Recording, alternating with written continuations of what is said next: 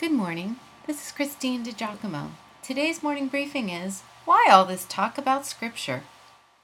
There's the historical scope of Scripture, the inspirational and instructional value of God's Word, and insight into the various translations that abound. Now what? Is that it? Actually, no.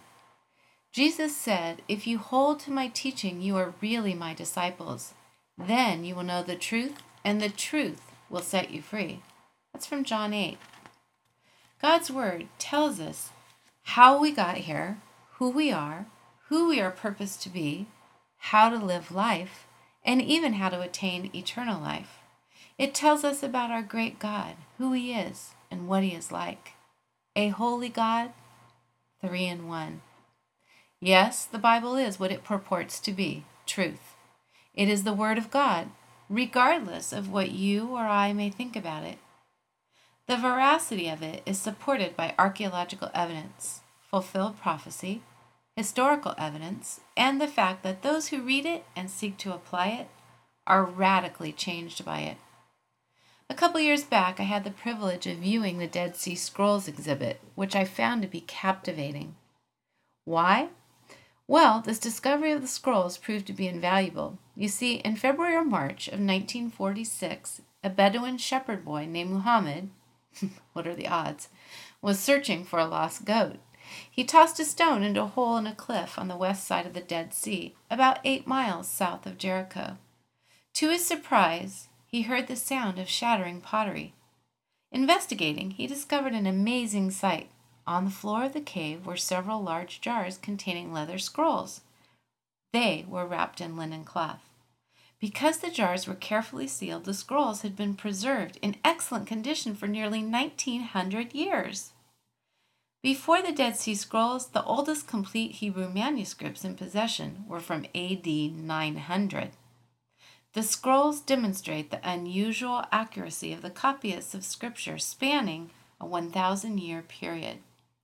For example, of the 166 words in Isaiah chapter 53, there is only one word, consisting of three letters, in question after a thousand years of transmission.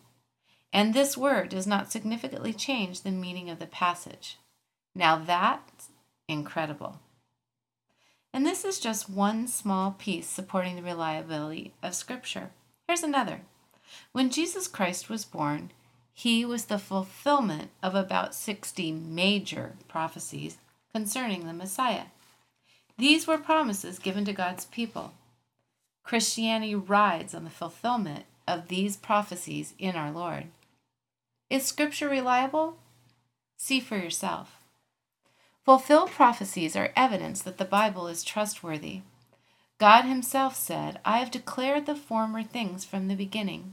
They went forth from my mouth, and I caused them to hear it. Suddenly I did them, and they came to pass. Even from the beginning I have declared it to you. Before it came to pass, I proclaimed it to you, lest you should say, My idol has done them, and my carved image and my molded image have commanded them. That's from Isaiah chapter 48. So God is saying, Look, I told you what I was going to do before I did it. It's amazing. And then Jesus said, do not think that I came to destroy the law or the prophets. I did not come to destroy, but to fulfill. Matthew 5, verse 17.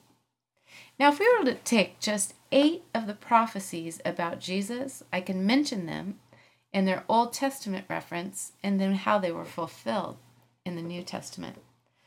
That Jesus would be born in Bethlehem was prophesied in Micah chapter 5 and fulfilled recorded in three of the Gospels.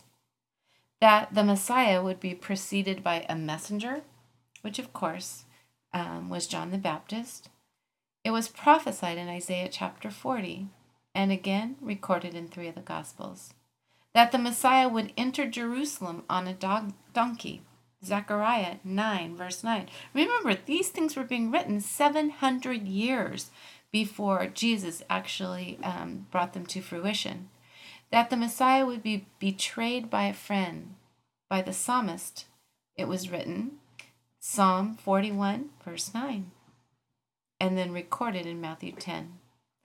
that he would be sold for 30 pieces of silver, from Zechariah chapter 11, fulfilled, recorded in Matthew 26. That the money would be thrown down and used to buy a potter's field, Zechariah 11, verse 13.